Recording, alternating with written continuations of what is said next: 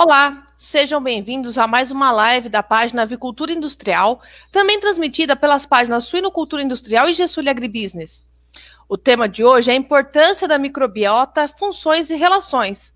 E para falar sobre o assunto, nosso convidado é o Gustavo Trix, gerente global de produtos da Biomin. Boa tarde, Gustavo. Boa tarde, Carol, tudo bem? Gustavo, é, para começar a nossa live, eu gostaria que você começasse explicando o que é a microbiota e por que é tão importante manter o equilíbrio dela.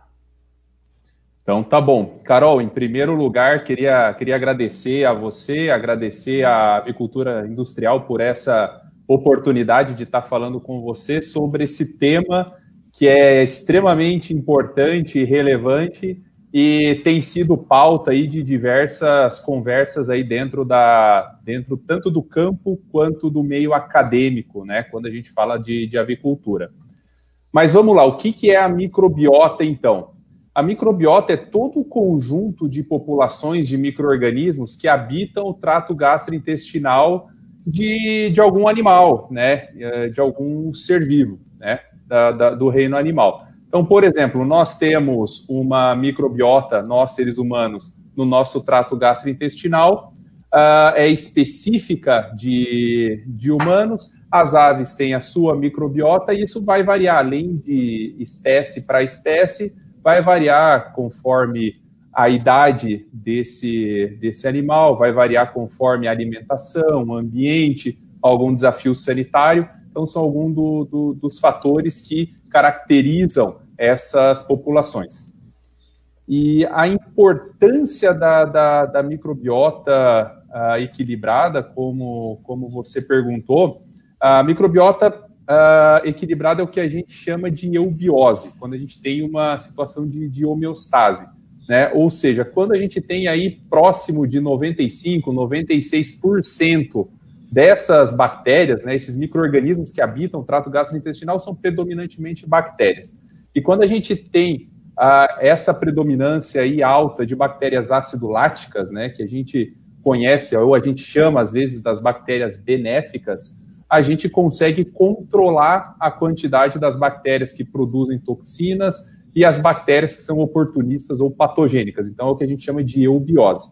Somente em eubiose, somente quando a gente tem esse equilíbrio, essa homeostase, a gente vai conseguir, a gente vai permitir que alguns eventos uh, importantes aí no, no intestino uh, aconteçam. Né? Por exemplo, a formação das vilosidades, que são importantes aí para a absorção de, de nutrientes, o fortalecimento das tie junctions, das uniões entre células, né, que são aquelas proteínas que mantêm as células o mais justapostas possíveis, evitando a penetração de alguma bactéria, de alguma toxina, a maturação do sistema imunológico, regulação da camada de muco. Então, trocando por miúdos, né, a microbiota uh, equilibrada é responsável por manter a saúde intestinal. É um dos principais componentes de saúde intestinal. Em contrapartida, quando a gente tem um desequilíbrio, né, que é uma situação de disbiose, ou seja, quando essas, essas bactérias dessa microbiota residual, as bactérias oportunistas, patogênicas, as produtoras de toxinas, aumentam muito a sua predominância, a gente vai ter esse desequilíbrio e a gente pode estar tá penalizando algum desses componentes de, de saúde, trazendo problemas de saúde, problemas de nutrição e por aí vai. Legal. E por que, que você tem falado tanto do tema microbiota nos últimos anos? Isso é uma boa pergunta. Na verdade, eu acredito que um dos principais motivos para esse assunto estar tão em pauta uh, no, no, nos últimos anos, acredito que sejam dois motivos. O primeiro, uh, o avanço aí na, nos estudos e nas tecnologias de análises, tanto de biologia celular quanto análises relacionadas a microbioma então, isso avançou muito aí no, nos últimos anos e é uma tecnologia que está cada vez mais acessível, né? cada vez mais, mais difundida aí em universidades, em laboratórios. Uh, então, isso é uma coisa que tem, tem dado muita informação para a indústria tomar alguns tipos de decisões e entender qual que é essa dinâmica de todas essas populações bacterianas e suas relações com o intestino e com a saúde da, da ave. Uma outra situação aí que, que talvez tenha motivado isso, um dos principais motivadores dessa busca por alguma coisa, por alguma, uh, um estudo mais aprofundado acerca de saúde intestinal e de microbiota, foi a, até a própria pressão por parte aí do, dos consumidores dos alimentos produzidos pela indústria por algo um pouco mais natural. Né? Então, antigamente se buscava muito alimento muito focado em preço. Né? Um passo seguinte, uh, a questão sanitária. Né? Então, a gente dá exemplo sempre aí de salmonela, uh, coli, uh, próprio Campylobacter, o aspecto visual do alimento, da carne, o aspecto visual da embalagem, começou a ser uma segunda preocupação. Uh, um pouco mais tardiamente, a preocupação com resíduos de antibióticos. Né? Então, começou a se falar muito aí, se questionar muito a real necessidade de você estar tá criando um, um, animal que vai ser, que vai produzir uma carne para consumo com uma quantidade uh, considerável aí de, de, moléculas antibióticas, né? Então, acho que todo esse, todo esse cenário, a busca por alguma coisa um pouco mais natural, fez com que a indústria buscasse algumas alternativas, aprofundasse os estudos, buscasse esse, esse conhecimento em, em produtos que saíssem um pouco do, da questão de, de, de antibióticos.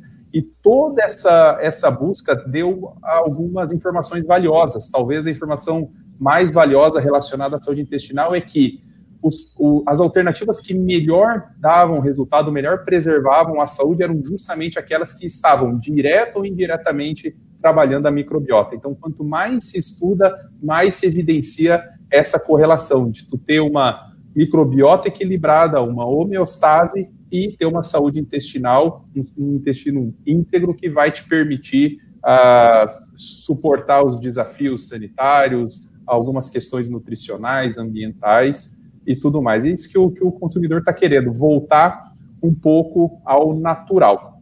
Um, um, exemplo que, que eu gosto, gosto de dar, eu estou na avicultura há 11 anos, praticamente, né? e alguns anos atrás uh, era em algumas, algumas regiões, algumas empresas trabalhavam com uma, entre aspas, uma regra de pintinho, do pinto de um dia que vai para o campo, receber uma dose aí de antibiótico, seja um ceftiofuro, uma gentamicina, o que quer que seja. E é uma, é uma medida que se tornou, uma, se tornou algo corriqueiro. Então, uma ferramenta que deveria ser utilizada uh, pontualmente acabou se tornando regra. E aí, um pinto de um dia que é nascido num ambiente industrial, né, num, num, incubatório, vem de uma grande de matrizes, todo um cuidado com a sanidade do ovo, desinfecção dos ovos, uh, cuidados no transporte. O incubatório é um ambiente que deve ser extremamente limpo para que a gente tenha sucesso aí no, nos resultados zootécnicos. A gente está produzindo um pintinho que não é estéreo, mas ele é um pintinho com um desenvolvimento de microbiota muito diferente do que aquele que a gente encontra na natureza, né? Que tem um contato precoce com uma pequena quantidade da, da, das bactérias que estão presentes nas fezes da, da matriz da, da galinha, com, está em contato com, com um ambiente natural uh, uh, de ninho, né, com o ambiente natural da, das outras aves, então, a gente está tá buscando compreender um pouquinho mais o que passa na natureza e, guardadas as devidas restrições, replicar isso para o ambiente industrial também, e a gente tem, tem observado bastante sucesso nisso. Legal. E o que, que o sanitarista, granjeiro ou até a equipe técnica de uma empresa precisa avaliar quando o assunto é microbiota? Uhum, ótimo. Uh, acredito que os principais, uh, os principais fatores aí, uh, aqui, que, que o, o, pessoal que está no dia a dia, está na rotina da granja, deva, deva perceber. A qualidade de fezes é, talvez seja um dos principais indicadores do quão equilibrada está a microbiota ou não, se eu tenho uma situação de eubiose, se eu tenho uma situação de disbiose. Uh, então, se eu tenho, uh, se eu estou observando uma boa conformação de fezes, um bom aspecto, uma boa coloração, né? Ou se em contrapartida eu estou percebendo fezes muito líquidas, fezes muito pastosas, presença de gases no, no, nas fezes, presença de sangue, dependendo da, da situação. Então tem que estar tá, estar tá atento a isso. Né? Outro fator que muitas vezes é uma consequência da, da má qualidade de fezes é a qualidade de cama e aí as suas consequências, excesso de amônia no galpão, calo de patas, se eu estou falando de reprodutora, se eu estou falando de poedeiras, o aumento no, no, percentual de ovos sujos. Então, são, são alguns exemplos aí de, de indicadores de rotina que a gente consegue visualmente estar tá acompanhando no lote. Ah, sempre importante, não só para o frango de corte, mas também para reprodutoras, para poedeiras, o que quer que seja, é ter, uma, é ter um, um, parâmetro do que a gente considera normal no lote. Né? Então, por exemplo, ter uh, 2, 3% das aves no galpão, no aviário, né? independente da, da categoria que seja, com cloaca suja, com fezes aderidas às penas da cloaca, o aspecto das penas não está muito legal, está muito sujo, é, a gente pode considerar dentro de uma população até como, como normal mas eu tenho que ter certeza que eu estou acompanhando, que eu estou habituado a essa situação que a gente considera próximo do, do ideal.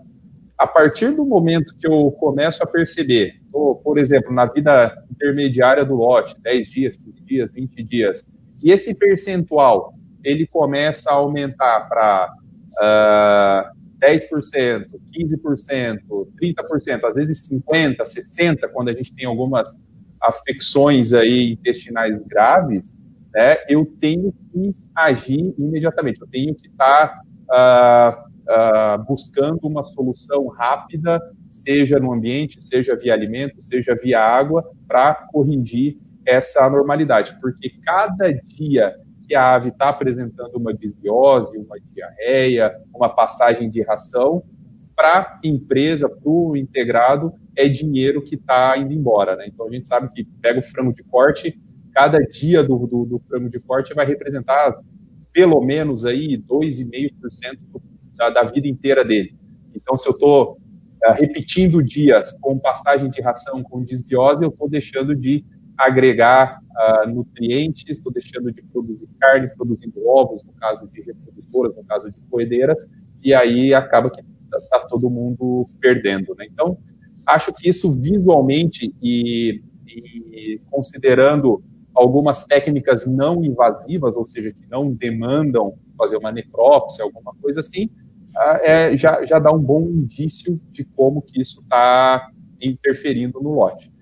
E, claro, se eu tenho a possibilidade de fazer algumas necrópsias, e é o recomendado, né, a gente tem um programa de monitoria de qualidade intestinal fazer as necrópsias, fazer as avaliações uh, visuais e, se necessário, microscópicas aí, uh, da mesma maneira. Se eu estou percebendo um aumento na inflamação do, da mucosa do intestino, se eu estou vendo muitos pontos avermelhados, se eu estou né, paulatinamente uh, percebendo presença de, de alimentos não digeridos, alguma coisa nesse sentido, a parede do intestino está muito delgada, presença de gases secos, gases ao longo do, do trato gastrointestinal, então são é, indicativos sérios de que a minha microbiota ela não está é, equilibrada, né? Que eu tenho uma situação de desbiose e aí eu, preciso ter uma intervenção e preciso entender o que está levando a isso, qual que é a causa disso para a gente não, não perder mais tempo, né?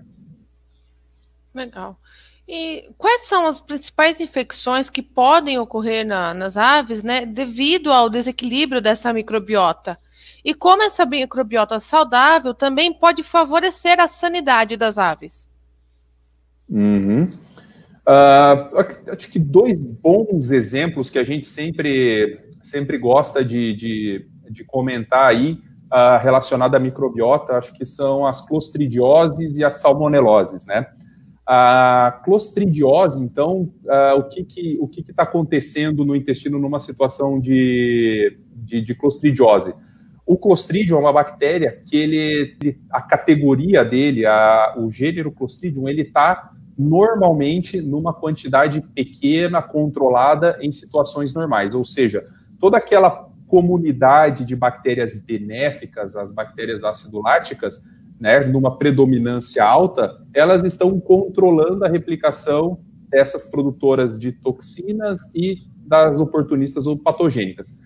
Vamos dar um exemplo. Se eu tenho algum alimento que de difícil digestibilidade, uh, que a microbiota normal não está dando conta, o que, que acontece? Aquilo pode não servir para as ácido láticas, mas vai servir muito bem para um Clostridium. Ou seja, o Clostridium tem alimento de sobra que está permanentemente na luz intestinal, está à disposição, ele começa a aumentar muito a sua quantidade. Então, a gente tem esse desequilíbrio. Então, aquele Clostridium que estava numa quantidade bem baixa começa a subir e as bactérias benéficas acidoláticas perdem um pouco da sua predominância. Esse Clostridium é uma bactéria que produz toxina, vai causar lesão aí no, no epitélio intestinal, vai causar um enfraquecimento da, do epitélio intestinal, e aí a gente pode ter problemas aí com, com desempenho, pode estar permitindo a, a, penetração de outras bactérias, outros agentes, outras toxinas, e pode levar à morte, né? Quando a gente fala da associação, por exemplo, aí de uma coccidiose com o Clostridium, aí nesse caso os ocistos que eles, no, quando, quando eles estão dentro da, da célula, uh, chega, chega um momento que a célula acaba se rompendo. Então a gente tem um extravasamento, um extravasamento desse, desse plasma celular, que também é um alimento para o clostridium. O que vai acontecer é a mesma consequência, é o quadro aí de enterite necrótica. Quando a gente pensa em, em salmonelas, né, ah, o conceito básico passa muito também por essa pelos conceitos de exclusão competitiva, pelos conceitos aí de predominância de, de, bactérias. Então, a salmonela, todos nós sabemos que trabalhamos com avicultura, que é o, se não o, um dos principais desafios que a gente, que a gente tem. E a salmonela é uma bactéria que se adapta muito bem ao trato gastrointestinal de, de diferentes diferentes espécies animais, sobretudo das aves. Né? Então, qual que é o nosso desafio? O nosso desafio é manter essa, essa salmonela numa, uh, numa predominância extremamente baixa ou, ou no que a gente chama aí de, de limites indetectáveis de, de salmonela e proteger o intestino para que a gente não tenha uma, uma replicação na ave, uma penetração no, nos órgãos que possa causar uma, uma possam causar uma infecção de, de, de, carcaça, uma contaminação de carcaça, uma transmissão vertical, ou seja, a matriz passando uma salmonela para a ave. Isso é bastante interessante. Então, é, para trazer para termos mais práticos, né, quando a gente está alojando um pintinho, né, um pinto de um dia no campo, uh, o, pinto, o pinto de um dia, às vezes, é um pinto que é saudável, mas a gente faz uma dose sem necessidade de antibióticos. A gente está literalmente limpando toda aquela microbiota da ave. E a gente aloja esse pinto de um dia num aviário com histórico de positividade, ou uma para salmonela, ou uma região que tem uma pressão de infecção alta para salmonela. O que, que é o caminho natural? O caminho natural é que essa salmonela do ambiente por contato ou por, por contaminação via oral ou via cloacal, essa salmonela tome conta aí de boa parte dos receptores uh, do, do, do, intestino, e aí o controle dessa bactéria vai ficar muito difícil. Diferente de quando a gente está protegendo esse intestino antes do alojamento e melhor quando a gente faz um tratamento da cama nos intervalos para reduzir essa pressão de infecção. Então, acho que são, são dois são dois exemplos que têm tudo a ver com microbiota. E se me permite também, tem uma, uma outra situação sanitária que é muito comum, uh, principalmente em frangos de corte, a gente tem ouvido muito uh, problemas relacionados à artrite né, no, no frango de corte. O, essa questão da, da artrite ela pode ter várias causas, inúmeras causas. Pode, pode ser uma situação desencadeada por um vírus, por um real vírus, pode ser uma situação, uh, uma penetração de alguma bactéria via, via respiratória, mas muitas vezes pode ser por uma situação de fragilidade do epitélio intestinal. O que acontece nesse, nesse caso é que eu tenho uma microbiota que está desequilibrada, ou seja, se eu tenho a microbiota desequilibrada, eu não vou estar permitindo aquele fortalecimento do, da, da, das células, das junções entre células, eu não vou estar permitindo um bom desenvolvimento de, de velocidades, eu estou permitindo que algumas bactérias da luz intestinal, uh, por translocação bacteriana, elas penetram no via intestino, atingem a corrente sanguínea e podem atingir a a extremidade do, dos ossos, né? E frango de corte a gente sabe que tem uh, um crescimento muscular muito maior quando comparado ao esqueleto. Então é normal ter microfraturas na placa de crescimento do osso. Então, por um problema no intestino, eu posso uh, ter no campo um problema de articulação. Né? Então, a gente tem tido também muito sucesso aí em controlar problemas articulares cuidando do, do intestino. Legal. E quais os tipos de soluções disponíveis hoje no mercado que ajudam a controlar a microbiota? Poderia falar um pouquinho sobre cada uma delas? Claro. Uh, as principais, os principais uh, aditivos, digamos assim, disponíveis aí, as principais ferramentas disponíveis para controle da microbiota, seja diretamente ou indiretamente, vou falar primeiro da, de algumas que são um pouco mais indiretas, né?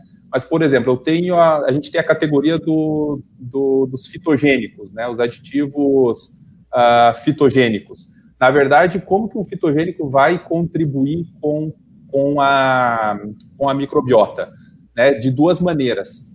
Primeiro, ele vai ajudar a controlar a inflamação, né, e, e tem um, um, potencial anti-inflamatório, antioxidativo que é, que é bastante presente em alguns tipos de, de fitogênicos e alguns tipos de princípios ativos aí, uh, evitando a inflamação, a gente evita, a gente mantém a homeostase do, do intestino. Então, quanto mais inflamado, quanto mais quanto maior a presença de alguns hormônios relacionados ao estresse ou alguns produtos de inflamação, a gente tiver maior a chance da gente ter uma disbiose, mais maior a chance da gente estar tá promovendo o crescimento dessa, dessa população uh, de bactérias oportunistas ou, ou patogênicas.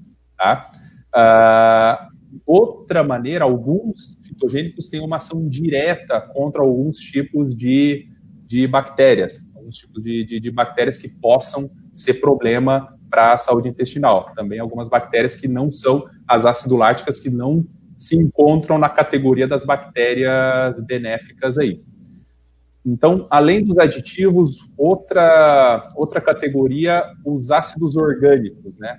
Ácidos orgânicos, ah, cresceu muito o uso, ah, o seu uso aí na, na, avicultura no Brasil, muito em função ah, da necessidade de se controlar bactérias gram-negativas, principalmente a, a salmonela. Então, qual que vai ser a ação do ácido orgânico, a ação mais básica do ácido orgânico nesse caso? Vai ser uma ação direta em cima dessas bactérias gram-negativas, né, que são bactérias que não são bem-vindas no trato gastrointestinal, e controlando essas bactérias, entre aspas, mas a gente está permitindo a, o crescimento da quantidade das bactérias benéficas, a gente está chegando numa situação de, de eubiose, né?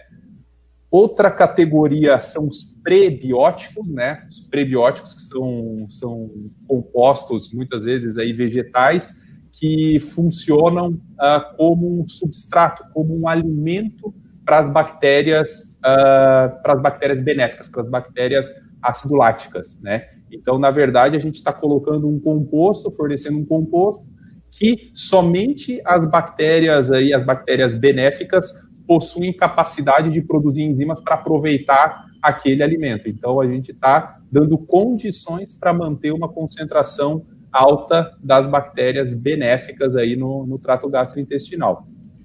E, por fim, acho que o último, o último exemplo aí são os, os probióticos, né? Os probióticos propriamente ditos, que têm uma ação mais direta, né? Então, são os, é a categoria de aditivos que tem uma ação mais direta possível aí sobre a microbiota. Porque o que, que são os probióticos? Eles são micro-organismos vivos que, quando fornecidos um, em uma quantidade adequada, vão trazer algum tipo de benefício para o hospedeiro. Essa é, a, essa é a definição. Então, a gente está fornecendo para as aves aí bactérias, uh, basicamente, na, na maioria das vezes, bactérias benéficas aí, com capacidade ou para atuar na luz intestinal, competindo com alguns tipos de bactérias como os clostridiums, para não deixar essas bactérias uh, crescerem aí no, no, na luz intestinal. Um bom exemplo é a categoria dos bacilos, uh, as categorias aí dos lactobacilos, né? Lactoba a família dos lactobacilos tem a capacidade de colonizar o, o epitélio intestinal. Então, fazendo essa colonização, ela está permitindo, essas bactérias permitem a, o desenvolvimento bom tanto de sistema imunológico quanto de todo o sistema gastrointestinal. Então, a gente está permitindo que as aves uh, lidem bem com os desafios ambientais, nutricionais, uh, sanitários que porventura possam, possam estar presentes aí, e ainda tem uma ação direta, né, uh, contra algumas bactérias patogênicas pela produção de bacteriocinas, que são metabólitos naturais dessas bactérias aí, né, principalmente da, da os gêneros aí, uh, Bifidobacterium, Lactobacillus também, uh, ajudam a fazer esse, esse controle. Então, acho que são os principais, as principais categorias aí que, direta ou indiretamente, estão contribuindo com, com, com, a, micro, com a microbiota, né? Tá, e como que o produtor, né, ou a equipe técnica, é, sabe qual a solução ou ferramenta correta? Como saber isso? Perfeito, ótima, ótima pergunta. Então, na, na verdade, Carol, o que, que acontece? Uh, na hora da gente lançar mão de um programa ou de uma solução, de uma intervenção, no caso de desbiose, no caso de, de desafio, o, o, produtor, a empresa, a equipe, a equipe técnica, o que a gente mais preza é pela identificação da causa. Qual fator determinante, qual o gatilho que está sendo puxado para a gente estar tá observando uma desbiose, para a gente estar tá observando uma piora no, desempenho animal. Né? Então, uh, acho que o primeiro, o primeiro passo é identificar a causa. Então, a gente tem algumas ferramentas uh, de diagnóstico que, que nos permitem chegar nesse, nessa, nessa conclusão, mas aí é uma, é uma sequência aí de, de fatores. Então, é estar tá monitorando o desempenho zootécnico, ter os indicadores de sanidade uh, bem mapeados, uh, fazendo a observação de necrópsias, fazendo a, a, o mapeamento aí dos sinais clínicos. Então, uh, de conjunto de todas essas, de todas essas, esses indicadores, essas informações, a gente chega numa causa ou em mais de uma causa para saber realmente qual que é o melhor, qual que é o melhor uh, uh, ferramenta, qual que é a melhor arma a utilizar. Então, por exemplo, se eu tenho um problema de a presença alta de micotoxinas, né, eu posso ter algum um pouco de benefício com uma outra ferramenta, mas a minha principal ferramenta vai ser aquelas, vai ser, serão os adsorventes, serão as enzimas que conseguem fazer a degradação dessa, dessa, dessas toxinas uh, de maneira direta. Se eu tenho um problema de a digestibilidade, os fitogênicos têm uma ação direta. Né? Então, uma coisa que também é bem importante, né? quando, quando a empresa, a equipe, uh, vai, vai desenhar o seu programa preventivo, o seu programa uh, de intervenção, no caso de alguma, de alguma situação que está interferindo no resultado, está interferindo na, na, na saúde das aves, é uma coisa bem importante considerar também. Uh, se eu tenho dentro da minha empresa capacidade diagnóstica para entender qual que é o meu real motivo, ou se eu consigo ter algum parceiro externo que consiga também uh, fornecer algum tipo de serviço que também foque em encontrar a causa. Né? Porque se eu tenho certeza da minha causa, está bem mapeado, está bem diagnosticado, eu consigo ser assertivo no meu programa, porque eu não posso ficar utilizando uh, diferentes tipos aí de, de, de, aditivos em doses altas, muitas vezes, né? porque no, no final das contas eu estou protegendo a ave, mas o meu custo no, no, no, final do processo vai ser, vai ser bastante penalizado. Então, eu tenho que entender bem o que está acontecendo para escolher melhor a ferramenta ou as ferramentas aí de, de eleição. Legal. E hoje há muito uma tendência da redução dos antimicrobianos né, na produção animal.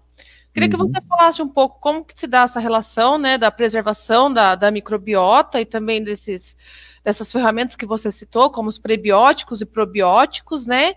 Para uhum. substituição uhum. do uso desses antibióticos, e também em que situações o uso do antibiótico é indispensável. Ah, ótimo. É, os antibióticos, na verdade, por uh, muitas vezes eles têm sido vilanizados, né? Uh, então, sendo, estão sendo vistos aí como o, como o, o bandido da, da, da, história e o mocinho são, são, os, outros, são os outros aditivos. Mas, na verdade, uh, o que, que, a gente pretende fazer quando a gente estuda microbiota, estuda saúde intestinal, todas as suas, as suas relações aí, na verdade, além de promover saúde, a gente ainda está preservando o antibiótico, que é uma excelente ferramenta em algumas situações, né? Uh, então, o, o, os antibióticos, por muito tempo, aí, eles foram utilizados, bem utilizados, mas chegou o um momento que seu uso começou a ficar indiscriminado. Então, a gente gerou bactérias resistentes aí a diferentes moléculas e a velocidade de desenvolvimento aí de outras moléculas é, antibióticas está cada vez mais está cada vez mais demorada. Então hoje tem, hoje demora muito para você validar, para você lançar uma molécula nova que, que tem essa função antibiótica, um químico aí com função com função antibiótica, né? Uh, então por conta disso, quando a gente propõe um programa com fitogênico, com probiótico, com ácidos orgânicos, com os adsorventes e tudo mais, a gente está resguardando o antibiótico para quê? Quando eu conheço o meu agente etiológico, quando eu não tenho uma outra ferramenta ou uma ferramenta tão boa, e principalmente né, quando eu não tenho risco de, de levar uma, uh, uma contaminação química para o consumo humano, quando eu estou dentro da legislação, o antibiótico é uma ferramenta perfeita, né, o que a gente chama de uso racional dos antibióticos. Né? Então, acredito que seja essas, essas situações aí. Eu conheço o meu, o meu agente, eu estou tendo uma perda considerável no, no campo, eu estou dentro da, das normas e eu estou fazendo esse manejo, essa, essa terapia sem risco aí de deixar uma, um resíduo químico aí, seja em ovos, seja, seja em carne, ou com risco mínimo aí de desenvolvimento de, de resistência bacteriana no, no campo. Certo. E como que se dá o monitoramento da microbiota nas aves?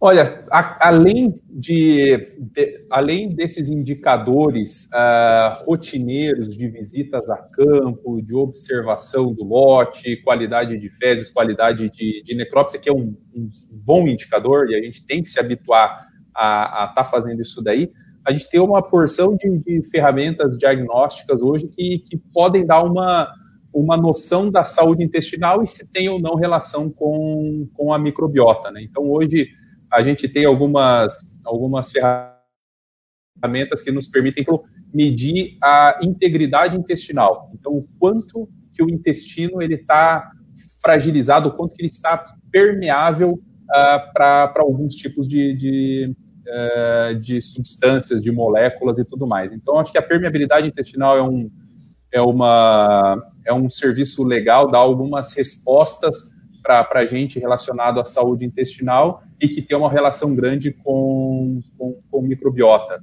Eu posso estar buscando outros biomarcadores, citosinas e por aí vai. E também né, uh, tem se desenvolvido muito aí uh, por, por sequenciamento a identificação dessas, dessas populações, dessas bactérias presentes aí no trato gastrointestinal.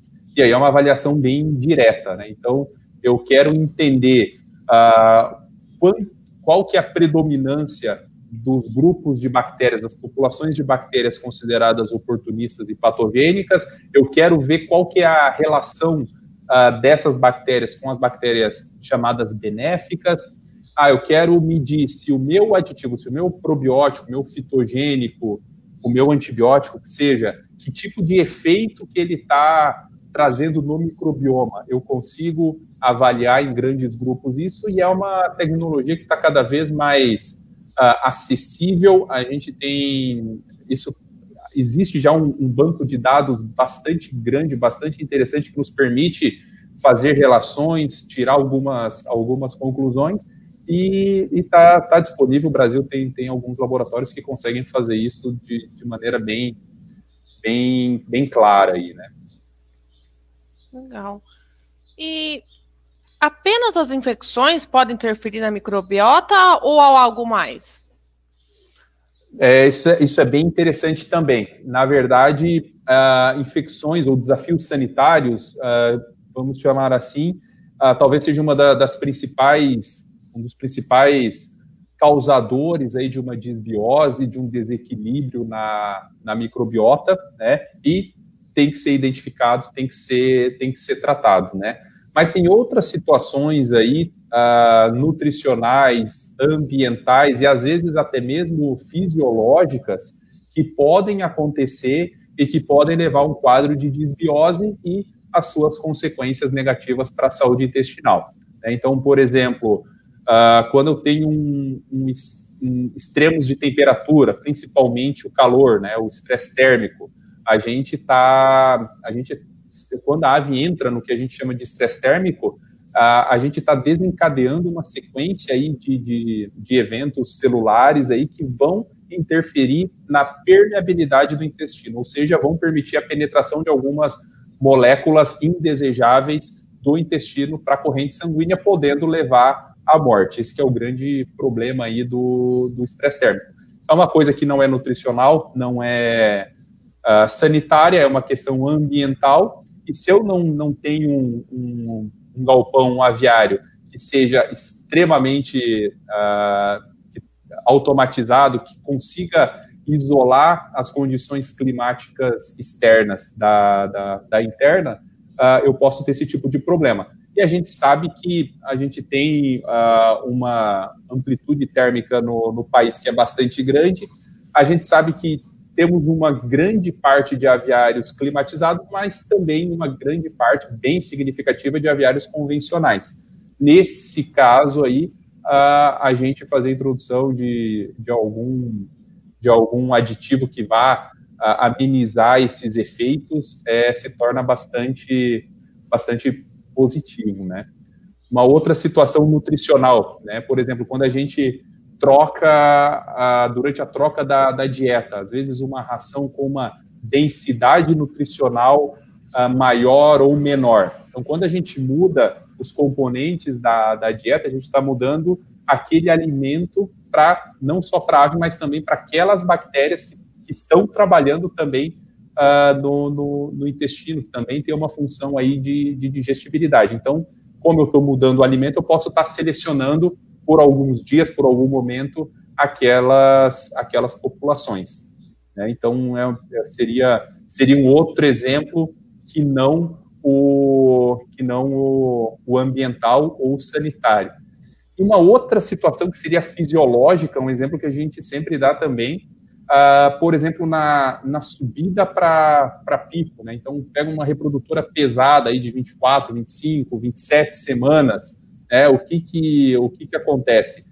Essa ave, ela saiu da, do ambiente de recria, quando ela tinha, quando, na recria a gente tem o objetivo de segurar o desenvolvimento sexual das aves, para que quando essas aves sejam transferidas, a gente consiga dar os estímulos uh, da maneira mais uniforme possível, e saindo da recria, ela se encontra nos galpões de, de, de produção. O que, que acontece ali? Ela está num ambiente diferente, ela está num ambiente aí de acasalamento, então é um momento que a gente coloca os machos e as fêmeas junto, é uma, uma fase estressante, a gente está dando incrementos grandes de, de ração, incrementos grandes de luz, e a ave está prestes a chegar na sua produção máxima de ovos. Então, é um estresse que acontece nas aves, mas é um estresse fisiológico, que inevitavelmente vai acontecer. Qual que é o problema desse estresse fisiológico? Então, já está bem reportado aí na, na, na literatura que algumas que algumas bactérias elas aumentam a sua quantidade, aumentam a virulência na presença de alguns tipos de, de hormônios, como os hormônios sexuais. Então, por isso que às vezes é, é normal a gente ter uma mortalidade de reprodutoras um pouco mais alta ali no período pré-pico, depois da transferência até o pico de produção. Então, só para dar um exemplo de algo fisiológico, de algo nutricional, algo ambiental, além os desafios sanitários que a gente sabe que a gente tem, né? O Brasil produz muito frango, tem algumas regiões que tem uma, uma densidade de aves muito grande e a pressão de infecção, seja viral, seja bacteriana, inevitavelmente vai acontecer. Certo. Gustavo, eu gostaria de agradecer imensamente por você ter aceito o nosso convite, né? Tratar de um, de um tema tão importante, né, para os profissionais aí da avicultura. E eu gostaria de deixar o espaço aberto agora para suas considerações. Uhum. Bom, Carol, acho que acho que os recados principais aí, quando a gente vai falar de saúde intestinal, vai falar de, de, de microbiota, uh, acho que o, o primeiro deles é a importância da visão técnica em loco, a importância de você está acompanhando o que está acontecendo no lote, né? Então, ter essa, esse conhecimento, ter essa informação do campo, uh, conseguir correlacionar os teus indicadores com o que tu está vendo em necrópsia, com o que tu está vendo em, uh, em qualidade de, de, de fezes, em, em, alguma um indicador sanitário, alguma coisa relacionado relacionada a isso. Acho que o segundo ponto é a importância de ter um bom diagnóstico, uma boa análise para que tu, tu tenha certeza, ou mais próximo da certeza possível, de qual é o teu desafio. Teu desafio é uma bactéria gram negativa resistente que está o tempo inteiro ah, ah, aparecendo no lote, causando mortalidade, causando alguma coisa nesse sentido. É, é uma, é uma, é uma tratativa.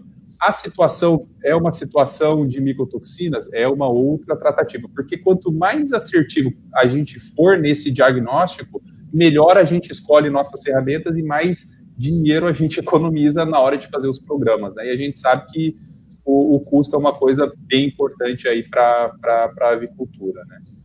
Então, acho que no mais, ela pensando em, em, em, microbiota, pensando em saúde intestinal, são, são os recados aí que a gente queria deixar. Legal, Gustavo. Novamente, muito obrigado por ter participado hoje aqui com a gente. E obrigado também a todos que estiveram conosco hoje. E não deixem de acompanhar as nossas lives aqui nas nossas páginas e também nos portais. Uma boa tarde a todos e até a próxima. Boa tarde, obrigado.